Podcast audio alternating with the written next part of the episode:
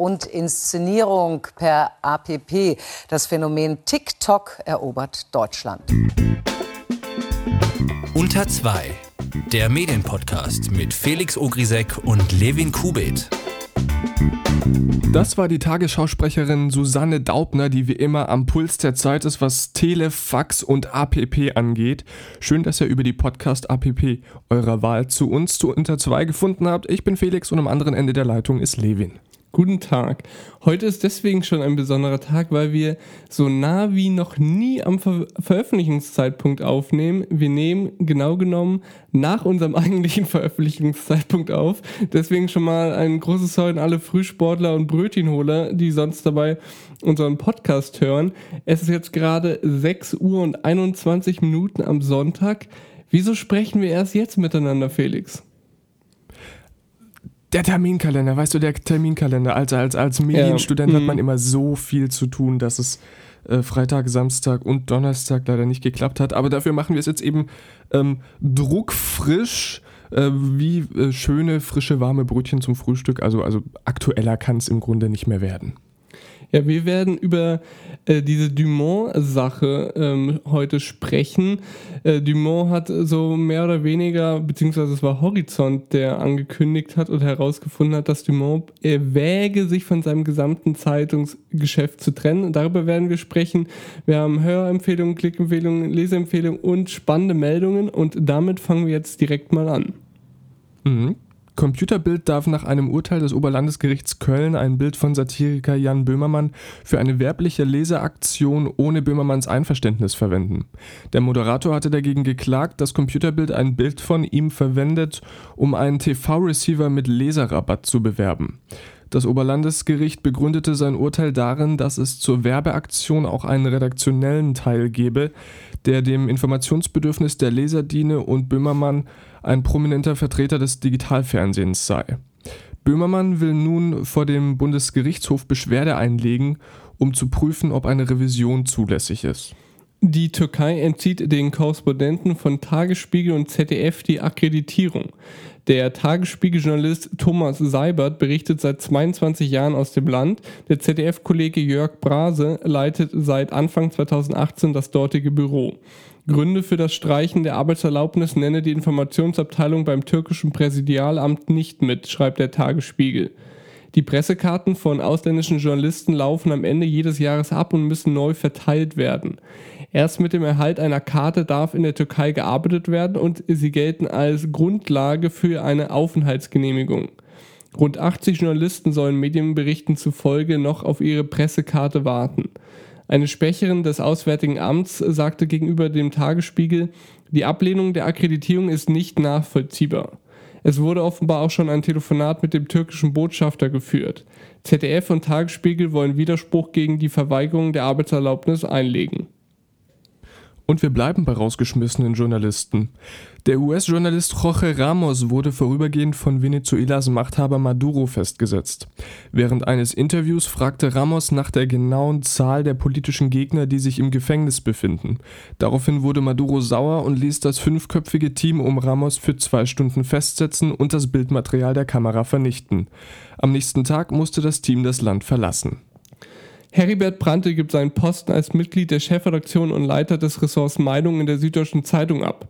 Der meinungsstarke und pointierte Journalist, der seit 31 Jahren bei der SZ arbeitet, acht davon in der Chefredaktion und der das Meinungsressort aufgebaut hat, bleibt der Zeitung als Autor erhalten. Der studierte Jurist begründet seine Entscheidung gegenüber Media mit seinem Alter. Ich werde 66, also beende ich die Pflicht, künftig nur noch Kür.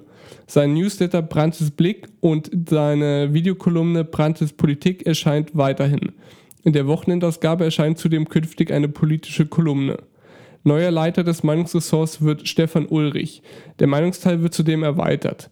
Wie schon in der Wochenendausgabe soll die Seite 5 der Freitagsausgabe künftig Beiträgen von Kolumnisten und Gastautoren reserviert sein. Die SZ schreibt in eigener Sache, man reagiere damit auf den rasanten politischen und gesellschaftlichen Wandel. Die SZ werde künftig noch stärker Ereignisse kommentieren und einordnen. Vier US-Journalisten durften nicht an einer Presseveranstaltung mit Donald Trump und Kim Jong-un in Hanoi teilnehmen. Bei einer Fragerunde zuvor hatten Journalisten Fragen zu Trumps Ex-Anwalt gestellt, der sich in einer Befragung äußerst negativ über den Präsidenten geäußert hatte. Trumps Pressesprecherin Sarah Sanders schloss daraufhin die Journalisten von AP, Reuters und Bloomberg aus. In einer anschließenden Diskussion konnten die Journalisten dafür sorgen, dass zumindest eine Korrespondentin der Los Angeles Times und eine Radioreporterin am Pressetermin teilnehmen konnten. So, diese Woche gibt es auch noch zwei Updates, nämlich einmal zu Bildpolitik und zu den Bestechungsvorwürfen bezüglich Wirecard. Ich fange jetzt mal mit Bildpolitik an. Wir haben hier bei unter zwei das neue Politmagazin der Bildzeitung ausführlich rezensiert. Falls ihr das noch nachhören wollt, das war die Folge vom 10. Februar. Wie der Medienfachdienst Media nun berichtete, äh, ist das Heft, ich sage es mal salopp, ziemlich gefloppt. Ähm, Bildpolitik hat eine Auflage von 20.000 Exemplaren und das erste Heft soll sogar eine Startauflage von 30.000 Exemplaren gehabt haben. Angeboten äh, wurde das Heft an 2000 Verkaufsstellen in dem Testgebiet in und um Hamburg. Verkauft äh, sollen aber laut Media von der ersten Ausgabe an den Kiosken nur 2500 bis 3000 Stück. Das entspricht in einem Verkaufsgebiet mit 3,5 Millionen Menschen einer Remissionsquote von 85 bzw. 90 Prozent, wie Media vorrechnet. Der Axel Springer Verlag wollte die Zahlen gegenüber Media nicht bestätigen. Man ließ aber wissen, dass man mit den Zahlen der ersten Ausgabe sehr zufrieden sei. Axel Springer Chef Matthias Döpfner sagte auf dem Hamburger Presseclub, dass die ersten Marktergebnisse sehr ermutigend seien. Momentan handelt es sich ja noch um einen, einen Test von Bild, Bildpolitik. Ähm, wie lange der Testzeitraum dauern soll, ist aber nicht bekannt. Ich weiß ja nicht, wie du das siehst, Felix, aber bei den Verkaufszahlen, sollten sie wahr sein, sieht das eher schlecht aus für Bildpolitik. Naja, da die Bild schon seit längerer Zeit eine äh, sinkende Auflage hat, vielleicht stapeln sie einfach tief und, und feiern ihre kleinen Erfolge, die sie noch haben.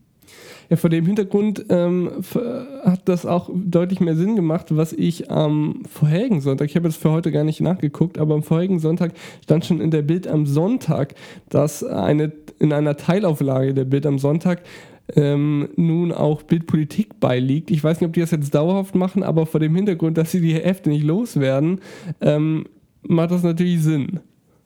Ein Schelm, wer Böses dabei denkt. Aber was gibt es zu Wirecard Neues, Felix?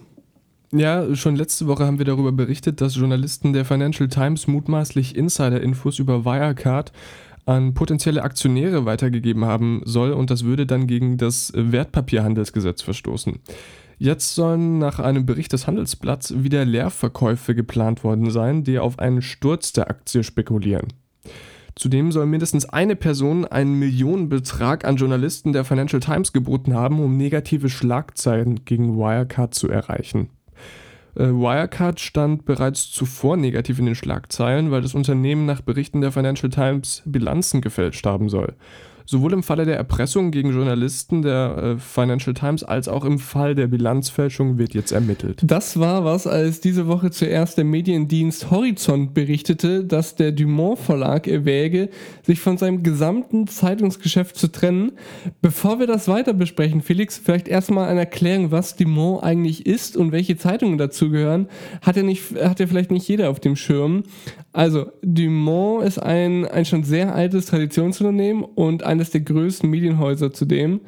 Die Dumont Mediengruppe verlegt vor allem Regional- und Boulevardzeitungen. Dazu gehören beispielsweise die, äh, die Kölner Boulevardzeitung Express, der Kölner Stadtanzeiger, die Berliner Zeitung, der Berliner Kurier, die Mitteldeutsche Zeitung und die Hamburger Morgenpost.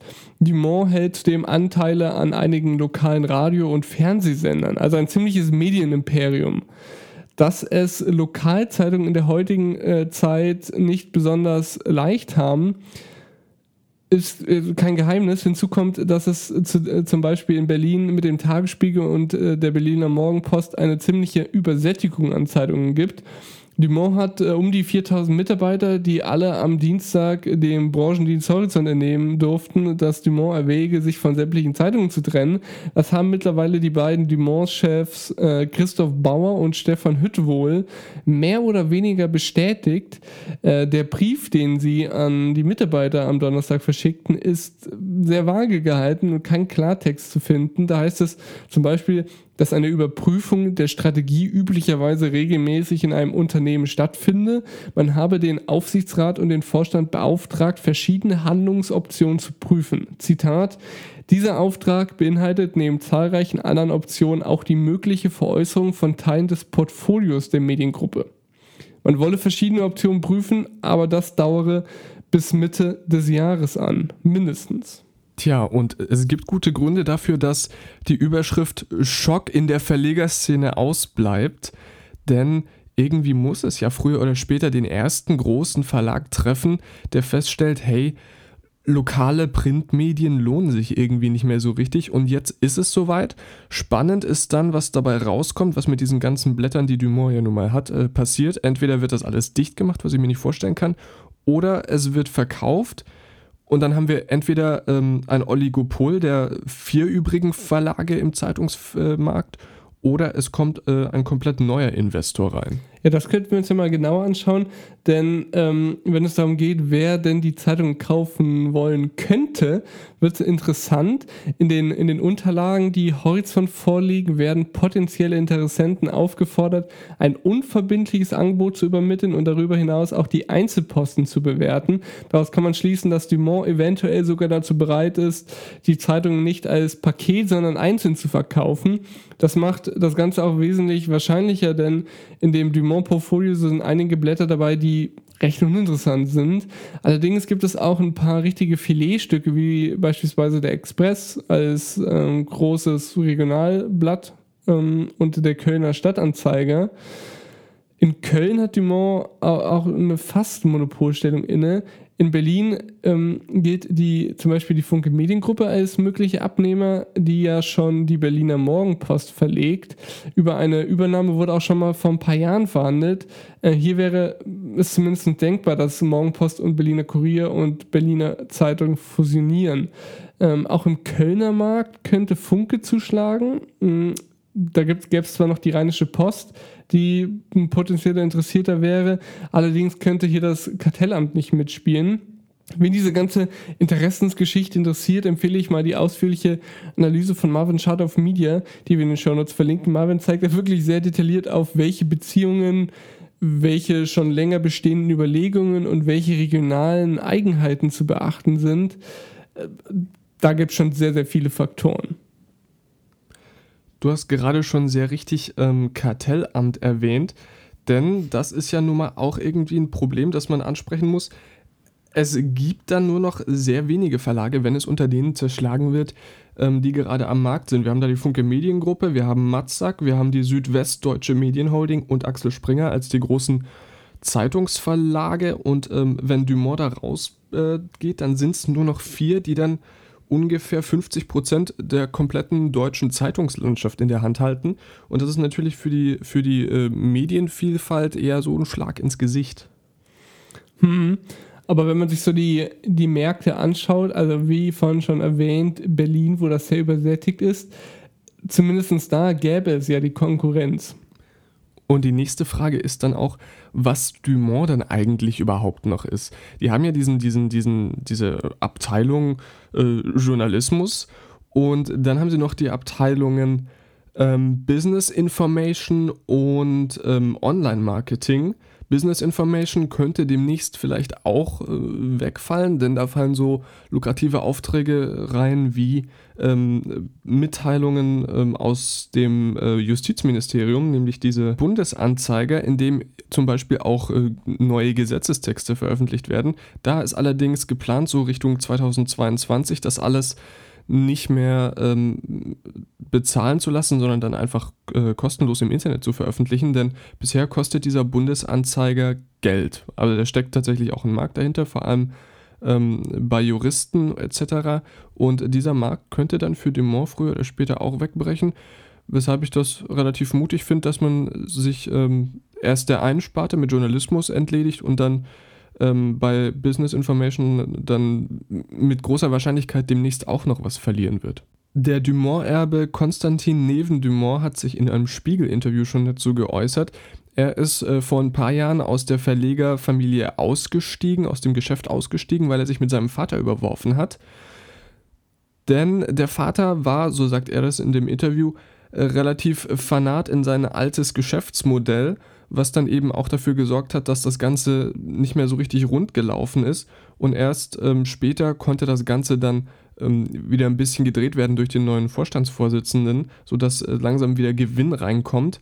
Das Problem ist allerdings, oder da, das äh, Ding ist, dass äh, der Sohn Konstantin Neven Dumont das Ganze schon relativ früh erkannt hat, dass diese Lokalzeitungsszene, so wie es betrieben wird, nicht wirklich funktioniert und auch, dass die Berliner Morgenpost äh, und die äh, Frankfurter Rundschau übernommen wurden, dass das alles relativ alberne Investitionen waren, die man etwa diese 130 Millionen Euro auch einfach direkt in die Zukunft hätte stecken können. Was hältst du denn von dem Satz, den Matthias Döpfner am, am Montag und damit vor äh, den Veröffentlichungen zu Dumont ähm, auf dem oder im Hamburger Presseclub gesagt hat? Er sagte, lieber Insolvenzen bei Zeitungen als der Verlust ihrer Unabhängigkeit durch Subventionen. Als hätte er es gewusst. Faszinierend. Ja, was, was, was, wie findest du den Satz? Ah, das ist. Das, das, ich, hm, es, ist es ist eine ekelhafte Ableitung von ähm, lieber frei sterben als gefangen leben. Das kannst du auch irgendwie auf einen Kalenderspruch oder als Wandtattoo hinhängen. Von dem her nicht äh, ganz so geistreich von ihm. Es ist ein bisschen äh, ein knackiger Spruch, der aber, aber, aber wenig, wenig Grau zwischen Schwarz und Weiß lässt. Der womöglich bevorstehende Verkauf von sämtlichen Dumont-Zeitungen ist also ein weiteres Zeichen, wie schlecht es dem Journalismus finanziell geht. Markus Brauk, und damit leite ich super fluffig zur dieswöchigen Leseempfehlung über, schreibt im Spiegel-Leitartikel über das die Demokratie ähm, bedrohende Zeitungssterben. Brauk argumentiert, dass ein Verlag den Lesern vermitteln müsse, welche Aufgaben er für sie erledige und warum er diesen Job besser erfülle als jedes andere Medium. In dem Leitartikel steht jetzt nichts Revolutionäres, aber ich finde es dennoch beachtlich, dass der Spiegel dem Thema Zeitungssterben so prominent Platz in seinem Heft eingeräumt hat. Und dann noch dieser Klicktipp. Eine Gruppe von internationalen Designern hat äh, bekannte Logos großer Marken, so wie Apple, Adidas, Burger King äh, etc., redesigned, um das 100-jährige Bestehen des Bauhaus zu ehren und ähm, dementsprechend kann man diese Logos in dem äh, typischen Design der Bauhauszeit ähm, bewundern die, naja, mal mehr, mal weniger gelungen sind und äh, wie ihr euch das anschauen konnt, äh, könnt. Es ist wirklich äh, teilweise sehr lustig, teilweise aber auch einfach sehr schön. Den Link dazu findet ihr natürlich in den Show Notes. Als Hörempfehlung möchten wir euch die aktuelle Folge des Debatten-Podcasts von Sascha Lobo mit auf den Weg geben. In dem Podcast beschäftigt sich der Interneterklärer mit der Kritik an seinen Kolumnen auf Spiegel Online. Diese Woche ging es um die EU-Urheberrechtsreform. Auf Twitter hatte die Politikerin äh, Helga Trüpel, die für die Grünen im Europaparlament sitzt, mehr Journalisten, darunter auch Lobo, wild ihre Meinung entgegengesetzt, ähm, dass ähm, Lobo auch mit ihr im Podcast gesprochen hat. Ähm, also er hat mit ihr gesprochen, was sie gemacht hat. Naja, ich würde es mal in den Raum stellen, ob es eine angemessene Gesprächsweise von Tüppel war. Hören wir mal kurz einen Ausschnitt. Die tut so, als ob alles darunter fallen Nein, das, das, ist, das ist aber ihre, das ist ihre Auffassung, das, was im Gesetz steht. Und da nein, das steht in Artikel 2. Ja, nein, das, was im Gesetz steht, wird von, das wird von, von vielen Experten einfach anders gedeutet, als sie das sagen. Die Eindeutigkeit. Von ihren Experten wird das anders gedeutet. Von, mein, von den anderen Experten wird es so gedeutet, wie es im Gesetz drin steht. Verlinken wir euch ebenfalls in den Shownotes. Und damit sind wir schon bei unserer Kategorie angelangt, die keinen Namen hat, aber in der wir erzählen, was uns diese Woche nicht gefallen hat und was uns gefallen hat. Felix, was hat dir diese Woche denn nicht gefallen? in der Medienbranche? Nichts. Nichts? Nichts. Ich war heute rundum zufrieden. Ich möchte mich nicht über dieses Dumont-Thema auslassen. Da würde ich gerne noch warten, bis ähm, feststeht, was damit passiert. Aber sonst war ich diese Woche relativ zufrieden mit der Medienlandschaft. Ich fand jetzt auch nichts direkt schlecht, sondern etwas schade. Nämlich, äh, ich fand es schade, ähm, die, dass die dass Bildpolitik sich offenbar wirklich so schlecht verkauft. Äh, ich weiß nicht, ich bin zwar nicht die Zielgruppe und würde es mir privat wahrscheinlich auch nicht kaufen, aber ich finde das Heft irgendwie interessant und glaube, dass es unserer Gesellschaft irgendwie gut tun könnte. Ich könnte mir vorstellen, dass es einige, die sich von der Politik äh, desinteressiert abgewendet haben, wieder zurückholt durch die einfache Sprache, dem guten Design und den kürzeren Texten als zum Beispiel im Spiegel oder in der Zeit. Ich würde mir tatsächlich wünschen, dass das Heft die Testphase übersteht, aber bei den Zahlen sieht es weniger danach aus und das finde ich schade. Meine ganz steile These, wer die Bild kauft, hat kein Interesse an Politik. Na, naja, ich finde, das ist zu kurz gegriffen. Also auch in der, in der regulären Bildzeitung wird sich mit, mit Politik beschäftigt. Und wer halt tröge, sachli ja, sachliche ähm, Texte irgendwie langweilig findet, der findet halt vielleicht in der Bildzeitung seinen Platz. Und wenn es jetzt noch ein Heft gibt von der Bildzeitung nur über Politik, ich weiß nicht. Ich konsterniertes Schulterzucken. Wieso funktioniert das nicht? Machen wir mit was Positivem weiter? Gute Idee. Äh, ich freue mich darüber, dass äh, die US-Handelsbehörde FTC ähm, das Unternehmen ByteDance zu einer 5,7 Millionen US-Dollar Strafe verdonnert hat. Jetzt fragt sich natürlich jeder, was ist denn ByteDance? ByteDance ist die ähm, Plattform, die Firma hinter TikTok, hinter dieser neuen äh, Social Network App TikTok, in der man kurze Musikvideos äh, drehen kann.